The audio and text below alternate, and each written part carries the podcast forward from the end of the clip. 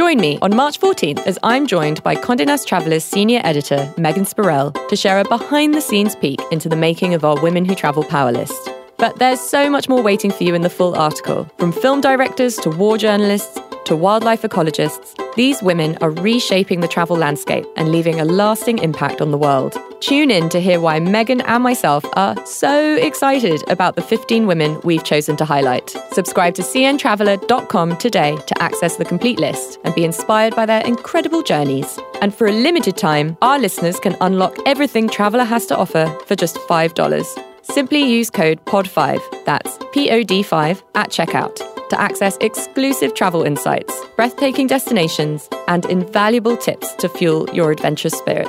All for just $5. And remember, every adventure starts with just one step. Join us in celebrating the power of women in travel. Visit cntraveler.com today.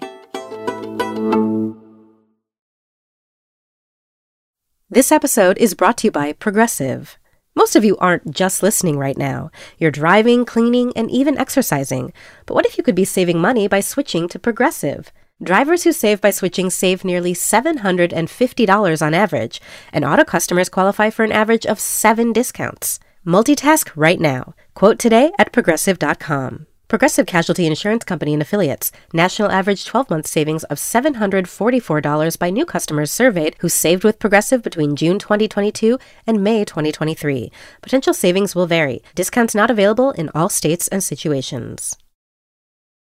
A lot of people spend a lot of money on things like skincare, fast fashion, and even surgery, all in the name of self improvement. But as the price of perfection rises, when is it time to call it quits? I'm Reema Khrais, host of This Is Uncomfortable, a podcast from Marketplace. This season, we dig deep into the financial trappings of self care and the real motivations behind our spending choices. Listen to This Is Uncomfortable wherever you get your podcasts.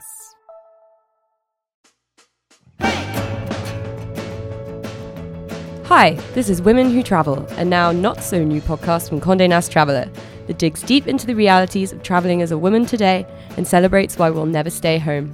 I'm Lale Arikoglu, and I'm with my co-host Meredith Carey. Hello. And for our second episode of season two, we've hit the road, and we're all the way in Austin for South by Southwest, and we thought we would take advantage of this moment to get one resident Austinite and two other women who are speaking on panels at South by this week, all of whom have amazing roles to play in protecting our oceans. And so we have with us today champion freediver and conservationist Tanya Streeter, Sheila Bowman, Seafood Watch Manager of Culinary and Strategic Initiatives at the Monterey Bay Aquarium, and marine biologist and founder of Ocean Collectiv, Ayana Johnson. Hello. Hello. Hi, everyone. Hi. Do you guys just want to start by telling us, maybe Tanya, if you want to go first? Those of you who are listening and who read our Women Who Travel package may uh, recognize her name uh, in the story that Lale wrote about female freedivers. But do you want to just start um, by telling everyone how you got involved um, in ocean conservation in the first place? Yes, I was born and raised in the Cayman Islands, so that's that's home apart from being an Austinite as well. Been here 17 years, but born and raised in Grand Cayman and grew up in the water. So uh, that, that was just sort of a natural, my natural habitat. No TV, nothing better to do than just be in the water. And so uh, I eventually became a free diver more by accident than on purpose. And as a way of I, have I've said pay it back pay it forward um, honoring the that environment that gave me so much. I was always going to be led towards something you know conservation environmentally based that that targeted specifically the ocean. Um, and I've the most recent big project that I've been involved in is a plastic ocean the film and I'm a patron for the Plastic Oceans Foundation, and I'm a chief uh, straw shamer, plastic bag shamer. you I'm and me both. horrible. I'm horrible to see in the supermarket. I will just like, you're doing what? And I don't even know you. um, but I feel it's my God-given right at this point. you know, I've been to the bottom of the sea and I've I've, I've seen it all. So um, yeah, that's that's my big passion at the moment, and it's just really wonderful to have watched this big wave of change grow in in the last I've been involved with making the film for the last sort of six or seven years. Um, and to be at a place now where I feel like I can just, I don't have to share everything that comes across my social media feed because everybody else is. And I mean, not to say that I don't, I promise I do, but you know, it, it everybody's on board with such a big subject. So yeah, I'm feeling feeling like I've kind of come full circle with my mission and diving and paying the sea back. And Sheila, what about you? Well, you know, it's a similar story in that I was born and raised in California. And in my life, I've always been lucky enough to live within view of the ocean. I mean, sometimes you have to stand in the backyard and get on your tippy toes, but I've always been very close to the ocean, mostly the Pacific Ocean. And it's um, just been an opportunity. You know, you're in the water, you're on the water, you're under the water. And as you are in that kind of environment and you learn what you learn and you see what you see, it's just a really been a really powerful force for me. So, um, my background in marine science really has been more with subtidal ecology, and which is really just the stories of the plants and the animals and kind of how they make it work. And um, you know, when you start to sort of see how beautifully the ocean is put together, same with the land, but we've altered the land. Sometimes can be harder to see those things, but um, it really kind of creates this place where you know you want more people to know about what you're what you've seen. So I have um, been very happy to be working at the Monterey Bay Aquarium for over 20 years, and um, it's really a mission you know of our institution to try to bring people under the water you know, my mom's a great example of someone who just thinks it's a lot of water and what's really in there. And um, we get a chance to show people what's there and what's, you know, what's to save and what's to lose. So it's been a really mm-hmm. great place for me to be um, home. And we just have a really great program that doesn't just sort of show people what's there and beautiful, but also kind of some of the challenges and then what they can do to be part of a solution. So feels like a really great place to be engaged and um, not not just sort of talking the talk, but actually helping people walk the walk. And can you explain your job title? So, Seafood Watch is the aquariums program that talks about what seafood people should be eating. And I mean, the short story is people should be eating seafood.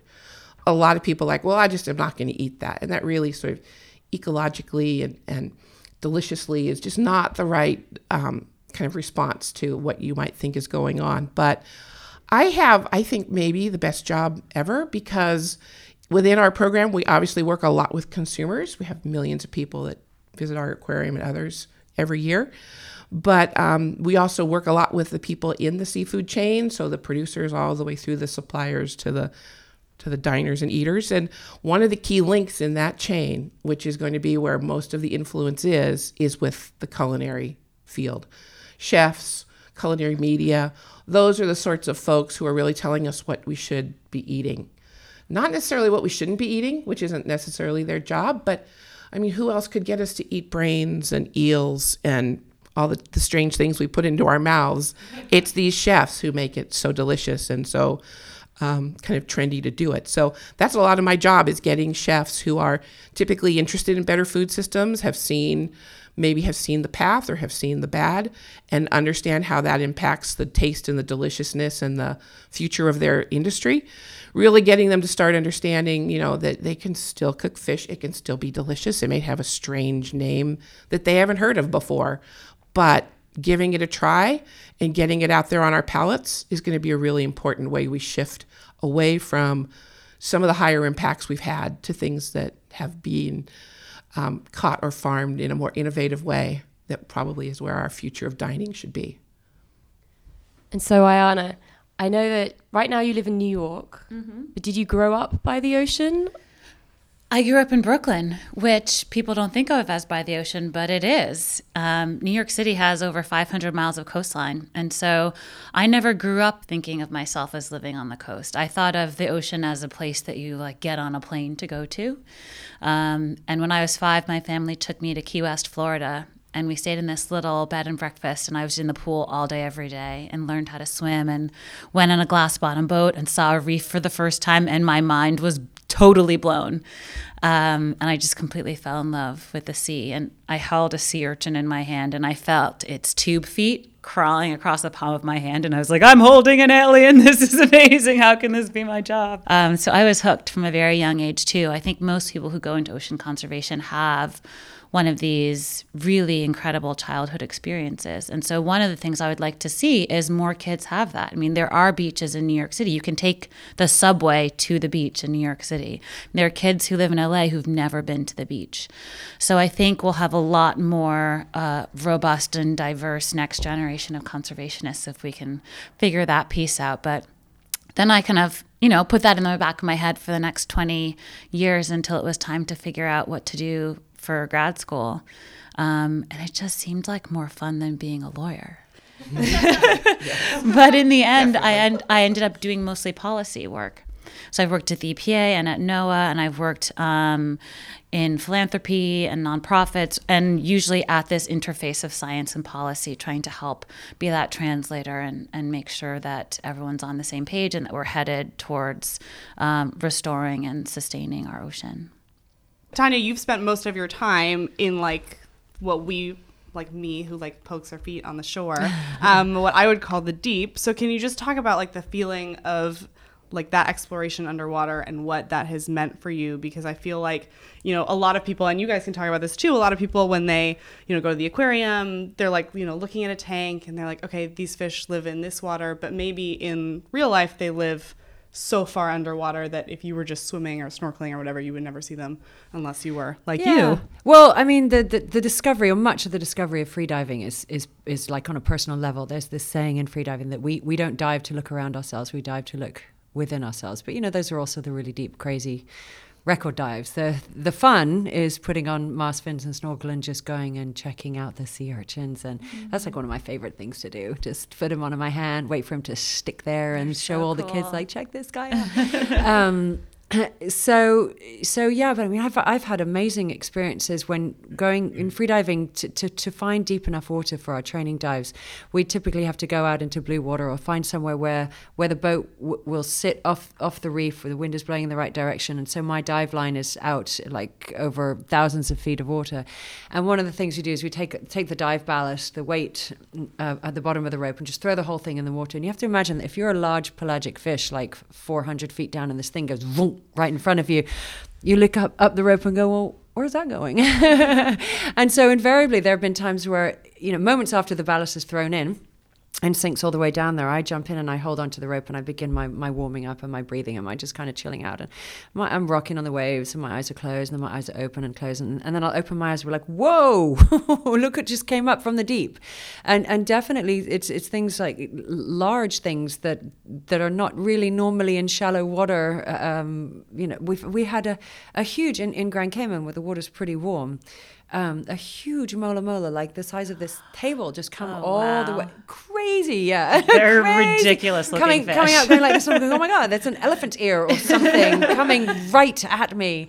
Um, and and you know, I spent my life in Cayman and, and had never seen one, and obviously it's because it was cool down there. I don't know. I look at the marine biologists as I say this because you know.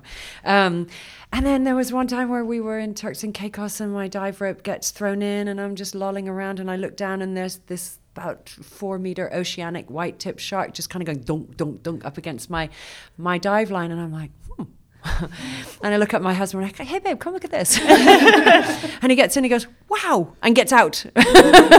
And I was like okay and I carry on breathing and my my dive team get in one by one and they're like wow cool wow cool. And I'm like this is all so easy for you to say. You all have like massive breathing apparatus on your back. I look in my silver wetsuit like a giant bait fish that's going to whiz down the rope and whiz back up again. And there's this massive you know eat first ask questions later shark. Uh, anyway he took off and it was just jellyfish is always really wild Sharks get a bad rap. they do. Be and careful, I, Tanya. I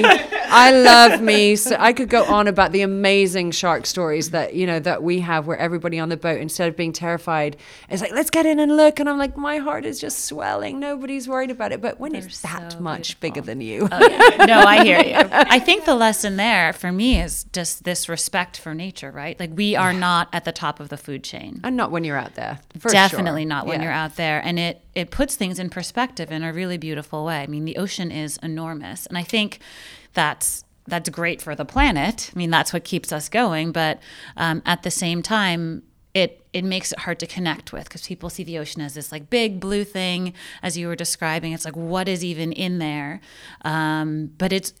I think that's also what makes it a place that brings us such peace when you're sitting on the shore of the ocean and you see the waves rolling in and it's very meditative um, and so the challenge with that is that people think it's so big that you can't hurt it, um, but we very clearly can. I mean, we have microplastics in sea ice in Antarctica now. I mean, we've thoroughly polluted the ocean, and so uh, I think figuring out how to get that through to folks and say it is really big, but we also have, you know, overfished a third of the, the fish populations already. And we're on track to do more if we don't think about how to manage things more carefully. And, you know, we've only protected a very small fraction of the ocean. Like 2% of the ocean is in fully protected, enforced areas. Um, and that's just not enough. I mean, scientists recommend 30 to 50%. So we have a lot, long ways to go in terms of explaining um, this kind of why you should care, what's at stake, and what we all have to gain from getting ocean conservation right. And so, Tanya, when we um, chatted before, I remember you saying how, you know, growing up in the Cayman Islands, it wasn't hard as a kid to notice that every year there was just more plastic in the ocean. Yeah. Um, but I'd love to know from the three of you if there was sort of like a aha moment when you suddenly thought like, oh shit, like I need to do something. I need to play my parts and play a role in protecting this thing that's so much bigger than I am. Well, you know, I think for me it started um, years ago, and it was really with a very specific fish, which are the West Coast salmon species, which we all love Oh, salmon, yeah. right? In California has done uh, decades worth of damage to really um, kind of those freshwater habitats. But, you know, just learning, it kind of goes back to what I was saying initially.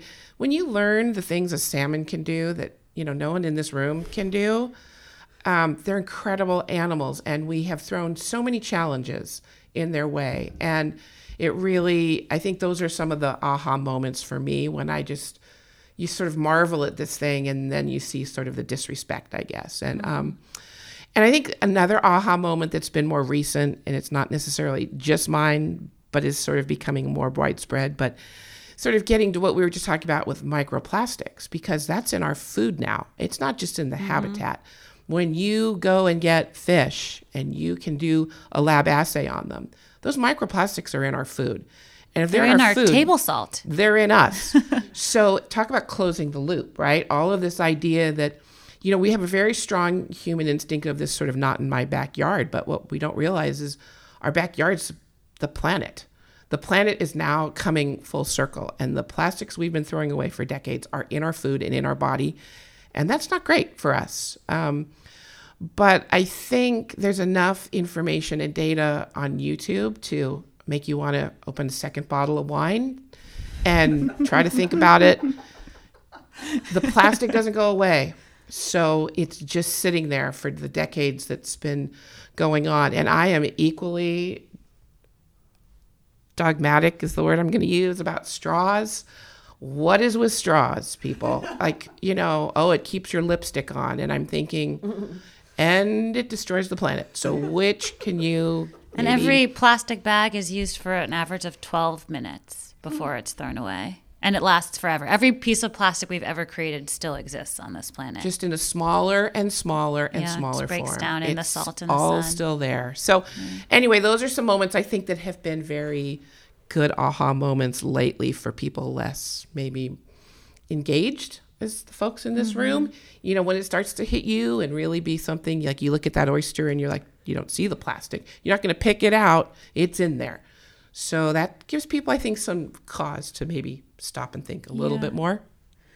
I've got one. I um I've had a lot of aha moments. The one that comes to mind right now is I spent about three years working on this small island in the northeast Caribbean called Barbuda. It's part of Antigua and Barbuda, and it's about 1,600 people that live Or on this was. island. I don't think any there there are now, 400 sadly. people who've moved back after Hurricane Irma. It was completely um, devastated.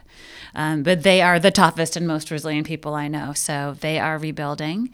Um, but when I first got there, I went into a little restaurant and I was asking, you know, what's on the menu, and it's kind of whatever they have, right? So she's giving me the rundown.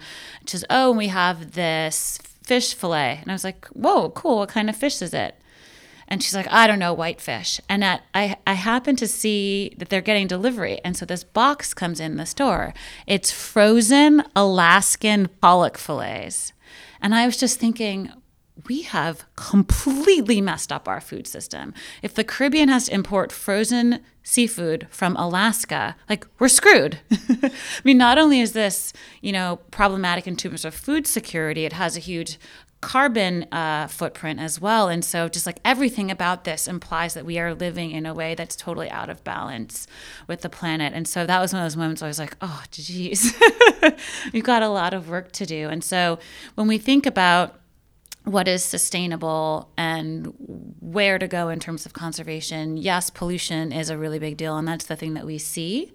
But there's so much needs to be done in terms of thinking about what it means to be sustainable in um, in a local or regional sense. And so I love that Monterey Bay's Seafood Watch program has regional or local cards where you can find out what are the best options to eat in the place where you are, um, because because supporting local fishermen and supporting the, your your local maritime economy is a really big part of it too. We want to have those artisanal fishermen make a good living and be feeding their communities and have local people have access to local seafood. So um, that was one of the moments where I was just like, oh man, where do we even yeah. begin with this?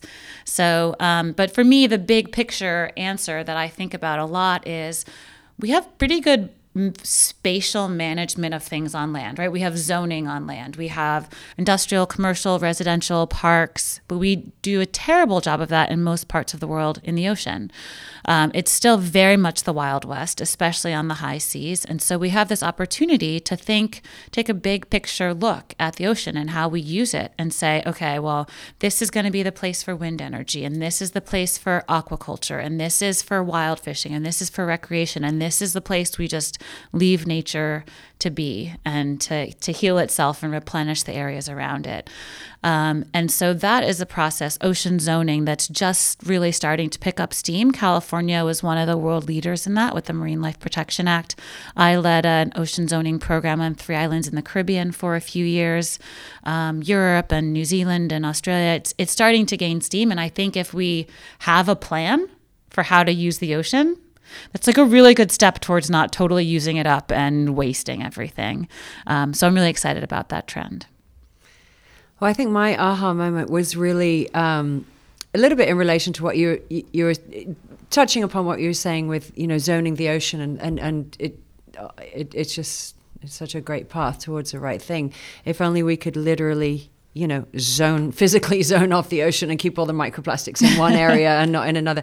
Um, and it, it, it, was this the, the, human impact, the human health impact of of plastics. Um, having grown up in Cayman and having seen so much of it, I think I hadn't become numb to it, but it was just always part of my consciousness and confusion. Why are we doing this as a kid? Mm-hmm. Why, what? Why are we, what? These beach bars and the plastic straws and everything. And then as I got older and, and, and more educated and more involved, but it was in, in making um, the film A Plastic Ocean that, that I really, the super steep learning curves every time we went off to a shoot and come back and change a whole bunch of things in my kitchen and my house, the way I feed my kids and what I feed my kids. Um, but yeah, I mean, at the time, I, w- I had had one child and was, you know, working on trying to have the second, and and it was just one more thing that I thought, oh my goodness, that I have to think about. You know, you think about what you eat and and uh, what you put on your skin, and then you think about this idea that you just you can't escape your exposure to plastics, and and it's such a challenge to try to minimize it. Um, as somebody who was facing fertility problems and just so far down that path. And then I think uh, uh, uh, uh we wrapped the, the last shoot in the film was when my son, who's now almost three, was I think weeks. Like I don't even know how I did that shoot, but anyway, he's like this dangling baby in the baby Bjorn while I'm meeting with these scientists who are explaining to me um, how the toxins are. No, no, matter how new and fresh and you know newborn he was, I, I had downloaded a whole bunch of exclusively related to plastic toxins to my son before he was ever born. Like I had doomed my my child to to the various diseases that are again exclusively associated to the toxins in plastic. And that was not so much an aha as an oh fuck moment. Yeah. I have another really short one which is um, when i was doing research for my phd in the caribbean i interviewed hundreds of fishermen and one of the fishermen. I interviewed a lot of really old guys who told me incredible stories about the way things used to be. And they all started with the way things used to be because overfishing is so rampant that the large fish, the large groupers and snappers um, and sharks in a lot of places are essentially gone from large parts of the Caribbean. But this 15 year old I interviewed, um, who'd been fishing for six years, he was very excited to tell me, um, he said, that fishermen used to measure or show the size of the fish they caught vertically, like how far their hand was off the ground, like the size of a fish relative to the size of a person. And he said, now we show the size of fish we catch horizontally. And he held his hands at like shoulder width instead wow. of head high. And that to me was just like, we have completely changed these ocean ecosystems. And having a 15 year old tell you that um, and tell you that when his dad goes out fishing, sometimes he doesn't catch anything and spends all this money on gas. And then they have to like go out to McDonald's or find some sort of cheap meal because they can't eat healthy local seafood. Um, those are the kind of moments that make you really think about what we can do differently. So, you know, obviously we've been saying that some people are realizing that plastics are a huge issue, but it goes beyond that, like you guys were saying, into the way we eat, what we use that we don't think goes into the ocean. One, how do we make people care? And two, how do we make kids like how do we get more people like that 15 year old who notice that something is wrong and want to do something about it? Education and education. Mm-hmm. And Where? How? I mean, I, am a firm believer in education and, and, and in, in any format that you can get it in. Um, you know, if you don't know, you can't care. Um, I don't think you have to see the ocean. Of obviously, it's an added benefit and it's a blessing for so many of us that can, but I think the vast majority can't and don't ever in their lifetime. And they won't make the connection that, that their life is completely dependent on the, the health and life of the ocean. Um, but I think education as early as possible. I mean, I have young kids. You can brainwash those kids, man. You can, and I do. no, but you can, and you know, they'll, they it, it responsible education. Um, uh, in an age appropriate way that doesn't make them feel hopeless. That's really important when issues are so big. But it's really important for, for people to understand that, that their contribution to the problem is is a big contribution. It's not nothing. Um, and that they also don't have to face every problem all at once. It's okay to pick. One of these kids said, "But what about ocean acidification?" And I said, "Well, yes." And I'm sure somebody will come and talk to you about that. And it's, it's really, really important. And it, you can't feel overwhelmed to the point of then going, "I can't do anything," and so you just don't do anything, especially with young people. It's really important to empower them, which is why I keep coming back to education. I mean, it is tougher to educate older generations. Um, so the where and the how i mean you, you know I, th- I think i think schools and i think age appropriate and i think as part of the curriculum you know yeah. and i would add that it's in addition to educating them about the issue it is giving them the tools the and the behaviors yep. because i remember growing up you know we were sort of told like turn off the lights turn off the lights turn off the lights and i drove my parents crazy like they'd be sitting in the room and we'd be turning off the lights but we have seen that kind of behavior you know, apply in this generation. So I do think that younger people can grasp, first of all, have a better grasp than most of the rest of us about the kind of world they're going to be growing up and living in.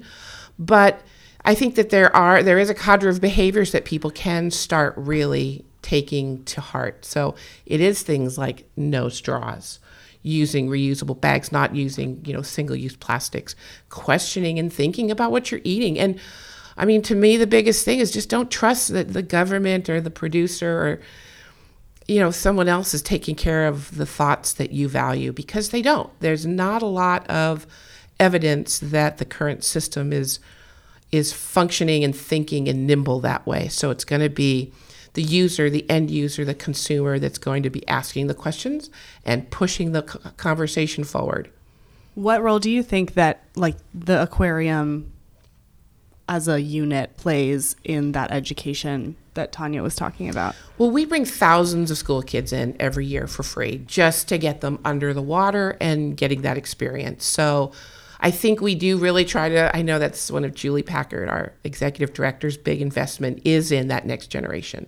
So we really try hard to get those kids in. Um, but I think it is really giving them very specific actions based on science like and the ability to think through like what is science like if someone tells you one thing and someone tells you the other thing how do you decide what's the right thing and how do you not just throw your hands mm-hmm. up and say forget it i won't do either which is another piece of human nature i think that we have to all fight but you know training these kids to understand and even older folks you know, there's science out there, and science has great value. And science isn't trying to sell you something necessarily, profit from you, necessarily um, hold kind of some sort of skin in the game.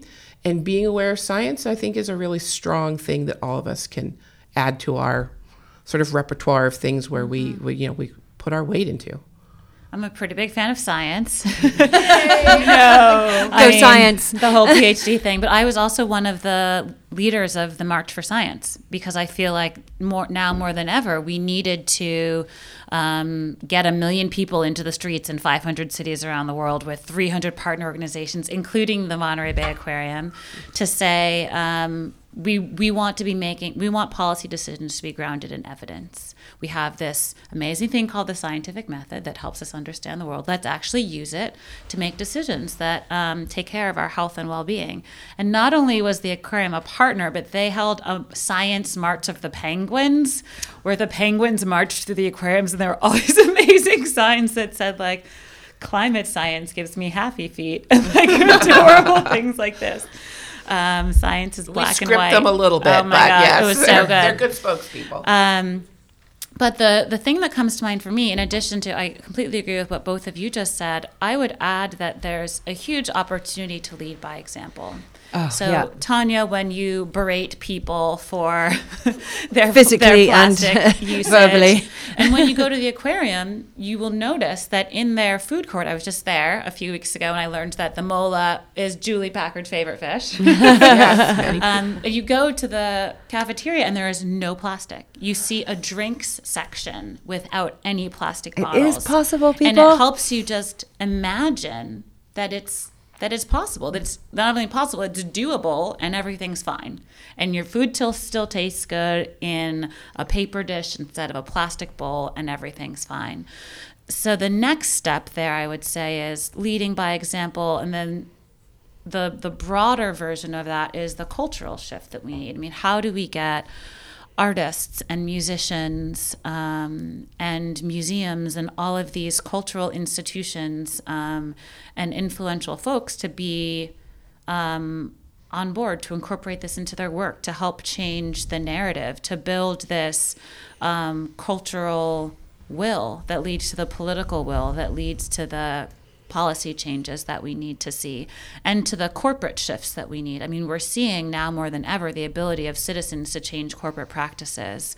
Uh, we're seeing that really loud and clear with the movement for gun control right now. And the same happens uh, when it comes to ocean conservation. So companies are starting to step up and make these commitments to conservation, but they need this continued pressure and to be the consistent reinforcement that there is a new cultural standard and a new norm and that people are voting with their dollars.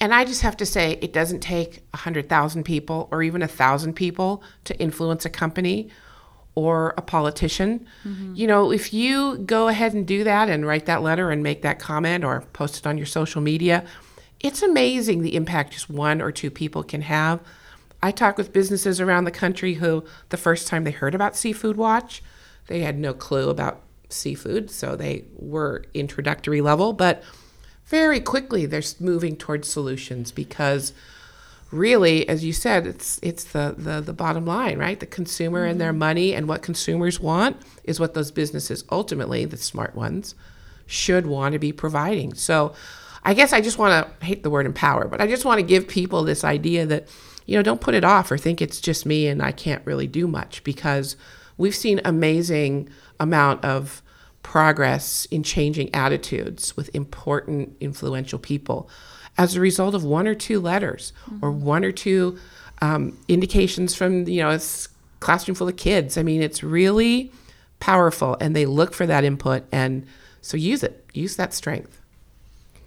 And, you know, we're all women at this table, and you're all very successful in your fields. And I'd love to know sort of what your views are on getting more women into conservation work. And Tanya, you know, you spoke of a very personal experience that kind of was another wake up call as to the urgency of fixing this problem, um, which was also a very female experience. Um, and I was wondering if you'd be able, the three of you would be able to speak to that at all. I would actually say ocean conservation is one of the fields in which women really are leading already um, in a lot of different ways. Um, obviously, the Monterey Bay Aquarium has a, a woman leading it and a lot of women on the executive team. Um, the Ocean Conservancy is also led by women. We're starting to see not just women in the sector, but at, in these CEO roles. Um, and I think I think we're actually doing okay there. Where we're falling short in ocean conservation is racial diversity. Um, it is one of the least diverse fields, and more so than um, land conservation as well. Um, but overall, the environmental movement has about 12% of staff are people of color in the US, compared to 38% of the US population. Um, and only 4% of board seats are people of color. And so when we think about if we want to win and save the planet, which I hope we're all, you know, on board with that, then we need to be involving all these different communities, all these different constituencies. Um, we need to have everyone on board, and so I really worry about um, about the lack of diversity because it just means we're not reaching you know, a third to half of the population of the United States because people see it as this thing for white dudes wearing Patagonia fleeces. Whereas when you poll communities, about their views on conservation. Communities of color, especially Latino, Black, also Asian communities, are more strongly in favor of conservation policy than their white counterparts. And so by not engaging those communities, it's like we're it's like we don't want to win. yeah, ta- not tapping into a great resource. Yeah, yeah. but on the female um, angle, so my consulting company, Ocean Collectiv, is all women. And that was actually not by design. I just made a list of all the smartest people who I thought were, would be really pleasant to work with, who were freelancers, and I could pull under one umbrella and we could work on projects together. And there was one dude on the list, and I was like, we don't need a token dude, we'll be fine.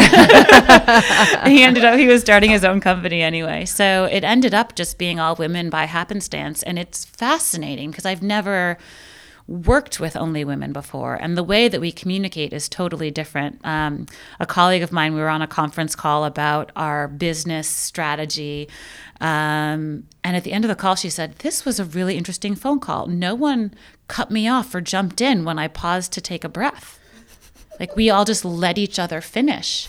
Um, and I had just never thought of that before. So um, I'm really enjoying that. But that's just sort of like my little world that I've created um, out in Brooklyn. Well, I know at the aquarium we are still strongly working with getting young women, especially, into the whole STEM, the science, the mathematics, mm-hmm. the technology, just because I think the system still does bias away towards um, strengthening in, in young girls' minds that that's where they can succeed. And in fact, in coding and a lot of other things, you know, girls are pretty great. So we have done a lot of that, and I I completely reflect what you're saying. You know, bringing that diverse element in so that. You know, hopefully there is in these PhD programs and these agencies that are creating our policy more than just a you know a majority of white guys and um, I would just say as well for the culinary field, where white men really dominate, um, not only in the businesses, but in the kind of awards and the recognition, we really, really need to get some women in there. And I think it's because women think about food differently. Um, it's not just about the taste and the appearance and the accomplishment. It's about the hospitality and the feel, the feeding and the caring. And I think that they go very quickly towards these ideas of better food systems for better, you know, human happiness and the planet benefits by that. Women think about food differently, as you said, but also about the future differently. As Tanya was, Tanya's story is a great example of that. I mean, thinking about how do you take care of your unborn child and give them the best chance to succeed. And so, evolutionarily, women tend to think longer term. You're thinking about the health of your future, the health of your children, and the future generations. Whereas men were kind of wired to think about, like, how do I protect and feed my family today? So, there's this interesting dichotomy. And obviously, we need both, right? Like, we need to eat today and stay safe, but we also need to make sure there's something left for tomorrow. So, when we leave women out of the conversation about the future of the ocean, um, we're we're missing a really important natural strength of thought process, um, and so I mean. I, I didn't mean to sell it short. There certainly is more to be done on gender diversity, especially in leadership in this field. Um, and I think that is, if, if if we don't actually care about equity, there still is a reason to pursue it just because we'll have that balance of thought processes which will benefit us. I, I, I mean, I second all of that, and I just think again from my mothering role, I, I just think we're we're naturally nurturers, and that's going to be of ourselves, so that we're around to protect our young, you know, of our young, of our communities, of our, you know, our our, our wider community of ocean and planet. So, you know, it, it doesn't surprise me that there are as many women as actively involved, you know, compared to to other industries in mm-hmm. in conservation. But you know, we could have more. We can always have more. I really hope I'm not setting us up to end this podcast on a really depressing note. but are we totally fucked? I don't think so. Um, you know, I can only really speak to the to, to and in a very limited way anyway um, to the issue of, of plastic pollution, and it's huge and it's massive and it's terrifying, but we're not too far gone. You know, we we are powerful enough to stem the tide. Um, it's not like we don't have solutions. There are solutions. We have to turn industry around and we have to change legislation. Um, it's not a difficult, as, as a consumer, it is not a difficult thing to get on board with. It, it it's pretty easy to see. Um, you know, when when you start looking at a, a wider demographic of people in a, a lower socioeconomic position, then uh, you know who are looking at cost, uh, you know, again, that that's that's down to, to, to producers. We have to put out cost-effective, planet-friendly alternatives. Um, but no, I don't. I don't think you're ending on a low note. I don't think any of us will say, "Pack your bags, we're leaving for Mars right away." Um, but uh, you know, we can't we can't lose sight of the problem. We can't lose sight of our power. I think we're we're well on the way. The wave of change, you know, I've just got off the surf wave, so I'm all about the waves right now. Um, but the wave of change is growing and moving very, very fast, and I am so excited to be on it with so many other people. I would agree. I think there's a lot of statistics that you could rattle off, and it would be a depressing, pretty depressing moment. And I think for me, what balances that is this idea that there's so many innovative thinking people out there looking at these problems from a completely different perspective and pulling in solutions that are unexpected and in a lot of places, you know, a lot of cases are just beautiful. Mm. So for me, you know, I see those those hopeful moments and they're a little bit in the minority right now, but if we can support that innovation and become adopters of those kinds of technologies and maybe not hold on so tight to a system that hasn't worked. Um, instead of holding on so tight to what we've been doing and trying to tweak it, maybe it's time to, you know, take a 180 degree glance in the other direction and see if there's a different way to do it that would be better. And um, so that's what gives me hope is seeing those fishermen and those fish farmers out there doing things, and then, you know, seeing the ocean and the fish and the the habitats and many cases, you know, respond um, you know, you see some of these fish stocks that have been named disasters and we aren't eating them and they seem like we're not going to get them to respond. And then they do, you know, almost in some cases faster than you'd hope. Like, okay, guys, just, you know, play it low, take it easy, and then we'll eat something else for a while. But, um, you know, I think that that's the hopeful thing. If we do the right thing, and the planet is is given a chance, you know, it will take it. So that's what I guess lets me sleep at night. Mm-hmm. Yeah, I, I think along those lines a lot. If we just give nature a chance, it's so resilient. Um, but I think about, you know, are we fucked? Have we totally screwed up our our home planet?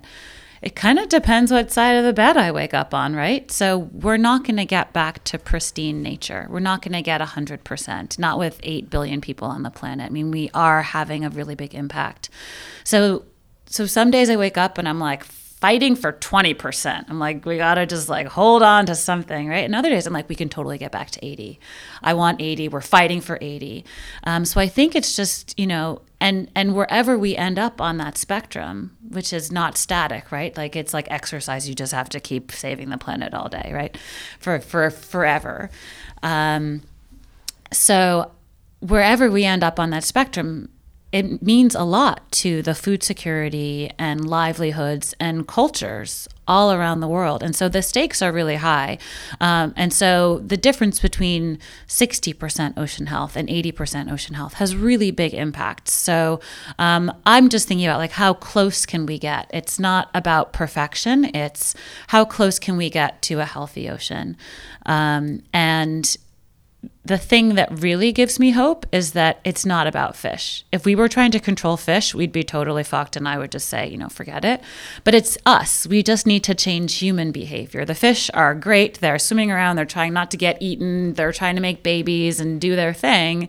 Um, it's humans who need to rethink our relationship with the sea, um, revamp that, and and figure out how we can use the ocean without using it up. So, I think I think it's possible. I feel like that was a positive note. There we go. I don't feel doomed. Thank you guys all for joining us and for coming in on your Sunday uh, at Thank South you. by in Austin to chat with us. Does everyone want to go around and say where people can find you if they want to follow the amazing work that you or your companies are doing? Maybe starting with Ayana. Sure.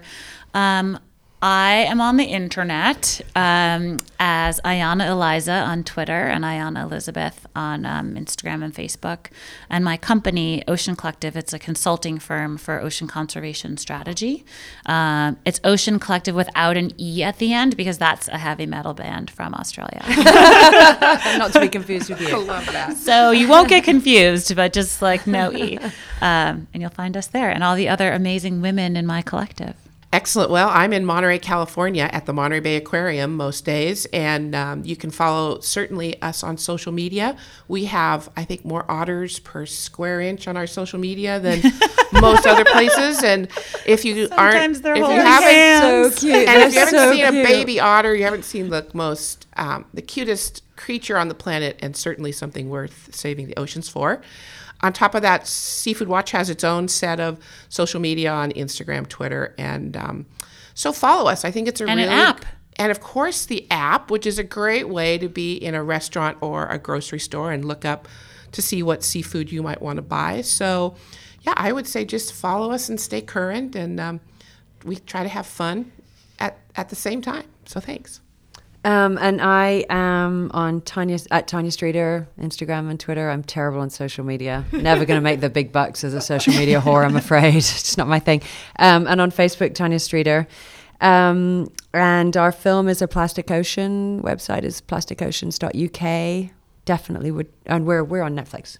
Everybody can can and should watch it or any film that's about plastic in the ocean. Amazing. Well, I'm at Oh Hey There Mayor. I'm at Lale Hannah, and I also want to say next time you go on vacation, don't get a straw with your pina colada. Oh, oh, oh I will you. find you Here, and I will hurt you. We will track you down. Well, you can follow Condé Nast Traveler um, on Instagram, uh, Twitter, YouTube, Facebook, all the things. Uh, and we hope you continue tuning in to Women Who Travel. Thanks so much.